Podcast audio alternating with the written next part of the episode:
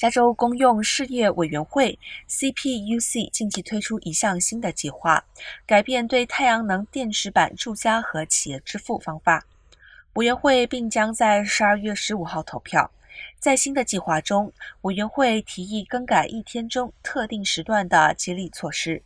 目前拥有太阳能的雇主，每千瓦额外能源可获得高达三十美分收益。根据新的计划，夜间每增加一千瓦能源的费用可达四十分，白天则低于每千瓦五美分。不过，房主和企业主等日前在圣地亚哥集会，表达他们对该提案的担忧。